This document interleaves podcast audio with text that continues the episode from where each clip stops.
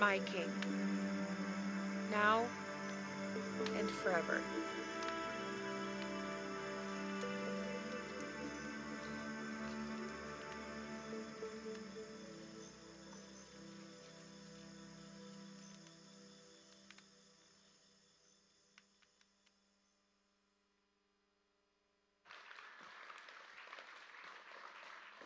Well, hello, everybody.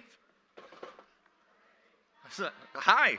So, you don't know me yet, but you're going to get to know me a little bit. My name's Robert, and I am from Phoenix. Anybody ever been to Arizona? Like all of you. How many, anybody here from Arizona? Not a one. Oh, wait, one? Right there? What part? And you? Where are you, where are you from? Phoenix? Where are you from? Phoenix? Okay. Uh, just so you guys know, for those of you that haven't been to Phoenix, it's super hot in Arizona. And then I flew here, and guess what it is here? Super hot. I see you guys right now like fanning yourselves. Uh, but here's the good news I checked my weather app, and things are going to cool off a little bit, starting with tonight. Can we celebrate that? Thank you, Jesus. Yes. Okay. So, a little bit about me. I grew up going to Hume Lake, uh, so I love being here. Like, I, I went as a student. I sat not where you sit, because this camp's new, but metaphorically, I sat where you sit, and uh, met my wife on a church trip, not to Hume, but on a mission trip to Africa. And I'm going to tell you a quick story on how we met and how we fell in love. Who's ready? Here we go. Okay, so I met my wife on a trip to Africa. We were seated next to each other on the airplane, and back then they didn't have the screens like for video games and movies, way back in the day. And so you had to do this crazy thing. You talk to the people next to you. I know, no, I know, I know. Right? So I didn't know Lindsay, that's the name of my wife. I didn't know her before this trip, we got seated next to each other on the airplane. So we were flying and got to know her all the way to Africa. Uh, we spent time doing ministry there, and then when we were flying back, I used a line. And I want to, all the guys in the room, look at me right now. Every guy in the room, do not use this line. For two reasons. One, it's my line. You get your own line. And the second reason, it's a terrible line. All right, everybody, guys and gals. So Lindsay's sitting next to me. We're flying home. We spent all this time together, and like, I know I really like this girl. And so I use this line I say, I have the answer to all of our problems. Actually, I said all of your problems. Yeah, it's a bad setup.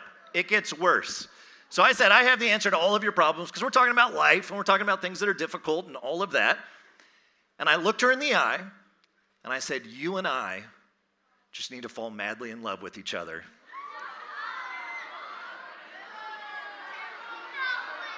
Way too soon.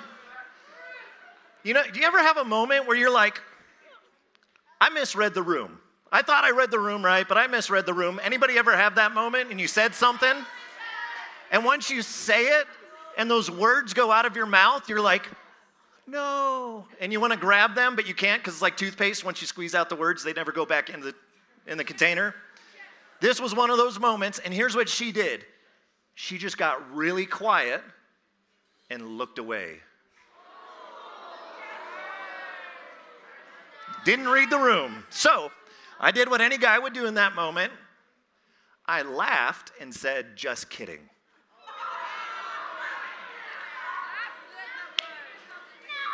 But let me tell you, the line worked, guys. Uh, I have a picture of my family. This is a miracle of God that this family exists. Uh, so I have two boys. They're the, the oldest. The one on the left in the blue tank top, that's Gabriel. He is a sophomore. Corbin on the right, that's our middle son. He is a freshman. And then Emma in the middle, she just started seventh grade. We already started school in Arizona. So they're like back in school because it's so hot. We're like, sit in air conditioning, get an education, and then we'll take time off in October. So that's what we do in Arizona. Uh, but that's my family, that's my wife, who I met on the mission trip. And that's how I know God exists and does miracles, even today. Okay. So, over the course of the next week, we're going to be talking about a story that we have in the Bible, and it's in the book of Daniel. Now, if you're not familiar with the Bible, I want to give you just a quick overview. The Bible is broken up into two parts. It's actually a collection of books, 66 books, written by over 40 authors across three continents over the span of like 1500, 1600 years. It's a library of books, and yet they're all connected through the person of Jesus. There's not another book like this in the world. Imagine if you were to start writing a book today and it wouldn't get finished until like 1,500 years from now, and people would add to it along the way, and somehow it was all cohesive and connected. That's what the Bible is it's a collection of books. Jesus is the thread. So it's broken into two parts. You have the Old Testament. Everybody say Old Testament. Old Testament. Okay, where's your timeline? Okay, so Old Testament. If this is the very first book of the Bible, this is Genesis, you have the big chunk of your Bible is what we'll call the Old Testament. And the Old Testament is all about looking forward in time to a promised Savior. So, back here in the beginning, there's this problem of sin. Sin separates us from God, and God has a plan. And so all of the Old Testament is looking forward to this plan that God is going to rescue mankind through a Savior. We call him the Messiah or the Christ. So when we say Jesus Christ, that's not his last name. He, he wasn't the son of Joseph Christ and Mary Christ. It's a title, it's the Messiah, it's a promised Savior. So the Old Testament says the Savior is coming. The New Testament, everybody say New Testament. Oh, with more gusto. New Testament. New Testament. There you go. Starts with the life of Jesus, humanly speaking. And the New Testament looks back in time and says the Savior has come. His name is Jesus. And so, where we're going to be is right about here in the book of Daniel. And to give a little context, God, when He sets forth this promise to send a rescuer, He also says, and I'm going to send him through this lineage and through this nation, the people of Israel. So God calls Abraham, He says, I'm going to make you into a mighty nation, huge, outnumbering like the stars in the sky and the sand of the seashore. Like, you're going to have tons of kids, Abraham. And they're going to become a nation, but he was super old, but God did a miracle. Okay. So, this nation of Israel are God's people. And God gives them laws. And He says, I want you to follow these laws so you are set apart from the other nations. But here's the problem with Israel they go through this cycle again and again where they follow God and they go, God, you're the leader in our lives. We're going to trust you. And then they get prideful and they rebel. And then their lives get miserable. And then they do what's called repent. Repent. Everybody say repent. repent. Say it with more gusto. Repent. repent. Whoa. Whew. Repent. Man, I feel like I'm in church I grew up in. Thank you. Okay. To repent, if I'm going one direction, repent means to do a 180 and go back the other direction. So the people of Israel, they go through the cycle. Life is miserable. They repent. They cry out to God. God rescues them. They get prideful, they rebel again, and this cycle continues. And so this has been happening leading up to the book of Daniel. God sent prophets, and he's given a warning saying, hey, if you guys keep doing this, things are to get really bad. There's this guy named Nebuchadnezzar, and he's the king of the Babylonians. And the Babylonians are super scary. And they're known all over the world as a super scary group of people because they're going in and they're invading all these different countries, and they're growing so powerful that no country can stop them. And in fact, in the Bible, Babylon is like the personification of evil. So this is a wicked nation, and God says, Hey, I really want you guys to trust me. Turn your hearts back to me, or else this nation is going to invade and destroy. And what do the people do? They ignore God. And so, just as God said it would happen, after he gave all of the warnings, Nebuchadnezzar invades Jerusalem. If you have a Bible, we're going to be in Daniel. You can use the table of contents. If you're like, what page is it? Depends on what Bible you have. Page four? Sword. Sword. Oh, sword drill. Is that what you said? Yeah, sword drill. Good job. You win. She just yelled sword.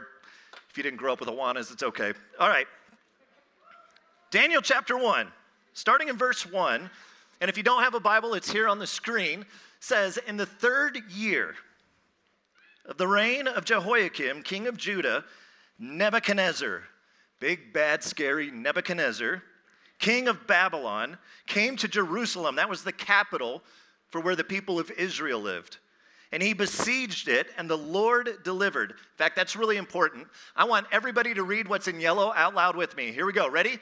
And the Lord delivered. Again. And the Lord delivered. One more time, loudly. And the Lord delivered. It's really important because what we're going to read is going to seem like maybe God's not in control. Some of the things we're going to read, it's going to seem so chaotic and such terrible things are happening. We might be tempted to go, man, maybe God lost control. Uh, God never loses control. God is sovereign, which is a big word. Everybody say sovereign. Sovereign means he's always in control, even when it seems like he's not, even when things are chaotic. It says, The Lord delivered Jehoiakim, king of Judah, into his hand, along with some of the articles from the temple of God. These he carried off to the temple of his God in Babylonia and put the treasure house, the treasure in the house of his God. And when it says his God, little g God, so notice that. Little g God meaning false God. Big G God is God of the Bible, it's the one true God. Little g God is when people would make little carved images and worship things as God that weren't God. So imagine being Daniel. You're in a foreign land because Daniel and his friends, they're taken after the city is besieged and destroyed, and they take things from the temple. They also take Daniel and a bunch of his friends and they bring them into Babylon. So now they're in exile. So the book of Daniel, it's not an adventure story. Sometimes we think Daniel, if you grew up in church and you did your sword drill, you're like, oh yeah, Daniel in the lion's den and the fiery furnace. There's adventure in there, but that's not why it's written. That's not why God put it in the Bible. There's also prophecy, which are things that God predicts are going to happen so that when the Messiah shows up, we can go, hey, that's what was prophesied in the Old Testament, looking forward to Jesus showing up. Now in the New Testament, we can go, that was fulfilled in Jesus. There's prophecy in there, but it's not primarily just for the prophecy. There's some cool stuff in Daniel. We might get a chance to talk about this this week. But Daniel's really about being in exile and how to follow God in a hostile culture. How to be resilient in following God in an increasingly hostile culture. And we're going to learn from Daniel, we're going to learn from his friends, we're going to learn from the teaching of Jesus. But here he is, he's in this foreign land, and it's hostile towards everything that Daniel stands for. They change Daniel's name, they take away his identity, change his name. He's forced to go to school to study things like witchcraft, the occult, astrology. He's forced to study all of that, to learn the language. Everything that's sacred in his life is removed. He has to eat the food of the land. His homeland is destroyed and the temple of God is desecrated. That's the situation we find Daniel. Imagine that. Okay, so have you ever been in a different place or somewhere that was unfamiliar to you and you were uncomfortable? Raise your hand if you've ever had that experience. Maybe first day at school. Maybe you went somewhere and it was like, oh, this is different than anything I'm used to, and, and I'm a little bit nervous. When I was in junior high, so how many seventh graders are in here? I like the delayed confidence, but you got there. So when I was in seventh grade, I went on a mission trip. And it was to a different country that spoke a different language, it was different culture. And I went on this mission trip and I was in a room like this and we stayed in host homes. So they had people that came up and they would select like two or three and they would invite them to go stay in their home for a couple nights.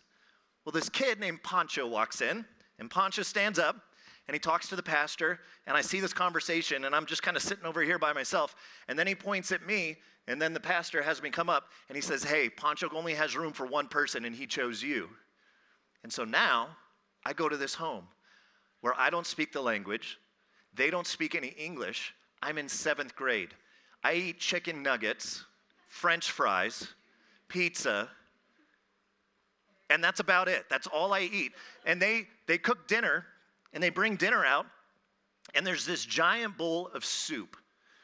And in this soup was every kind of animal I had never tried before, mostly seafood, like squid and clams and all of that. Now, I would love this, but it's this giant bowl of soup, and I remember thinking, this is too much for everybody. It was my bowl, just for me. And so here I am, can't communicate, and I'm eating this food that I'm not used to. And that night, I get sick. Not from the food, just from I caught a different bug, and uh, I'm super sick. I'm up all night, and it was awful. Here's the thing that was a loving home with people who cared for me. It was just a totally different environment, and it super stressed me out. And luckily, I came home alive. They wouldn't allow this in 2023 in youth group, so don't worry, it's not going to happen to you, but it happened to me. Now imagine had I been in a hostile environment where they didn't love me and care for me, where they didn't look out for me when I was sick, when they didn't care about how I felt or what was going on. Think of how much worse that environment would be. That's where Daniel's at. That's where Daniel's friends are at. Yet God is in control, even when things seem crazy. And Daniel is resilient. He gains influence. He transforms this entire empire. Spoiler alert. And then that empire is going to get taken over, and he's going to transform another empire. And really, it's God doing it through Daniel because Daniel stays faithful to trusting God and following God in a godless culture. So, this week, we're going to talk about how do you and I follow God in a godless culture, in a culture that's increasingly hostile. And you're like, well, why are we studying this? Because the Bible actually teaches that you and I are foreigners and exiles in this world. I want to read this to you. This is in 1 Peter chapter 1, starting in verse 3. It says, Praise be to the God and Father of our Lord Jesus Christ. In his great mercy, he has given us new birth into a living hope through the resurrection of Jesus Christ from the dead and into an inheritance that can never perish, spoil, or fade. This inheritance is kept in heaven for you, who through faith are shielded by God's power until the coming of the salvation that is ready to be revealed in the last time. So, Old Testament, it's all about what?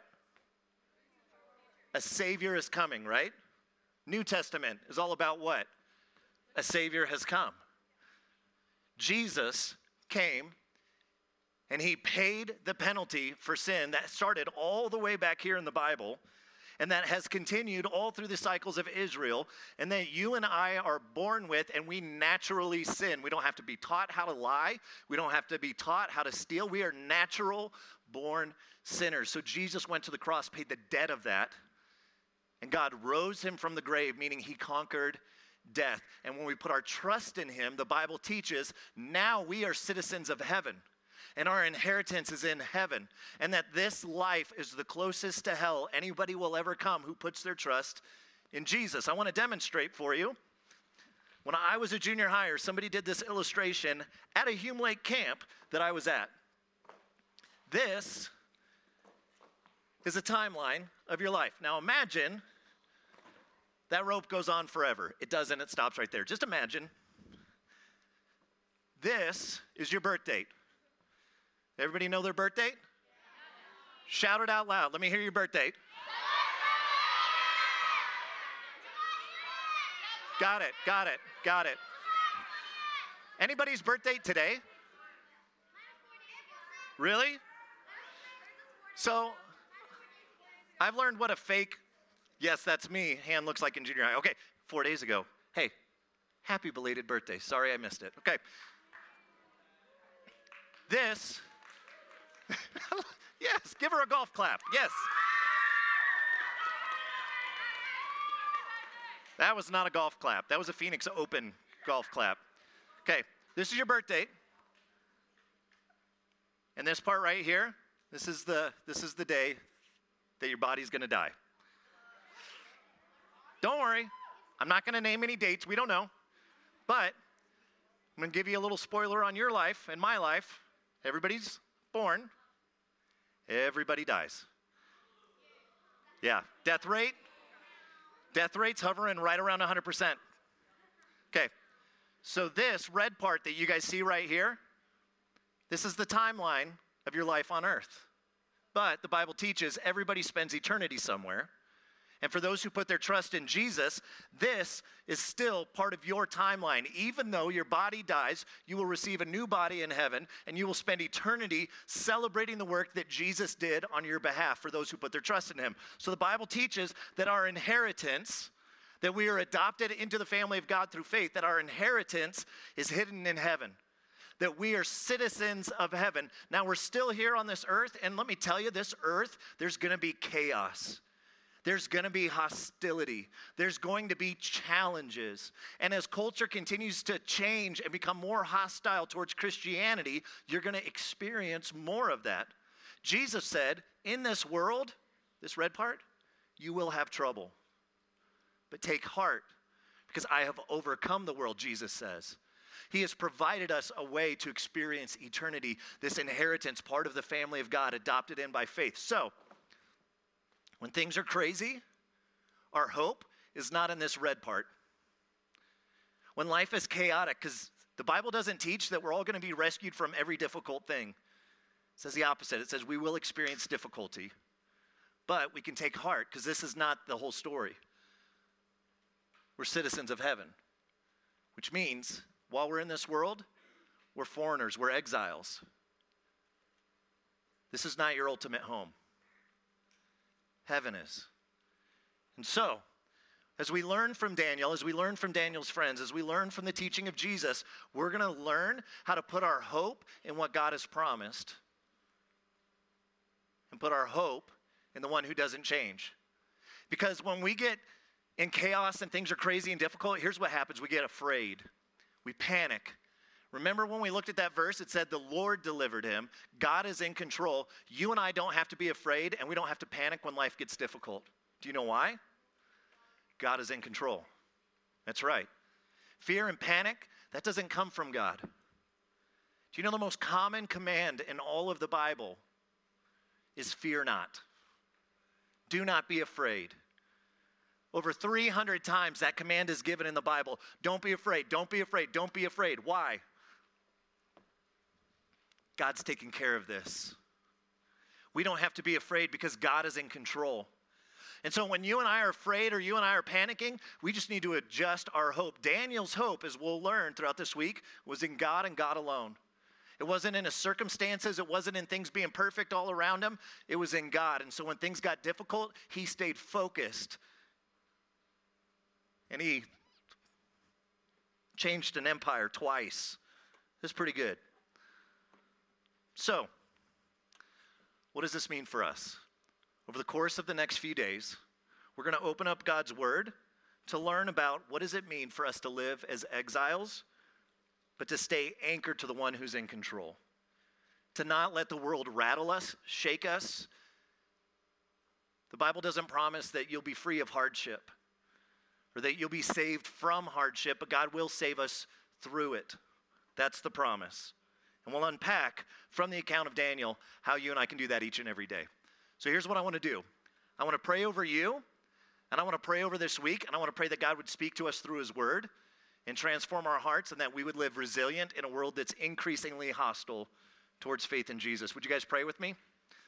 Jesus, thank you for this example. Thank you for your Word that you have put together over the course of time that you have preserved for us. God, that we can know truth, that we can be set free by truth. I pray that in difficult times we wouldn't lose hope, we wouldn't lose focus, but God, we'd be reminded that you are in control. Even in a world that gets more and more hostile, God, we trust you. God, we trust that you see us, that you care for us, and we trust that ultimately, when things aren't good, it's because you're not done with the work that you've promised to do. Thank you that our inheritance is secure with you in heaven. Thank you that we get to be called citizens of your kingdom, members of your family, heirs of this inheritance. May we learn what it means to keep our hope and our trust in that. Through the course of this week, may we build friendships with you and with each other. And may your word come alive. Holy Spirit, would you speak to us through this week and through your word? We pray in Jesus' name. Amen.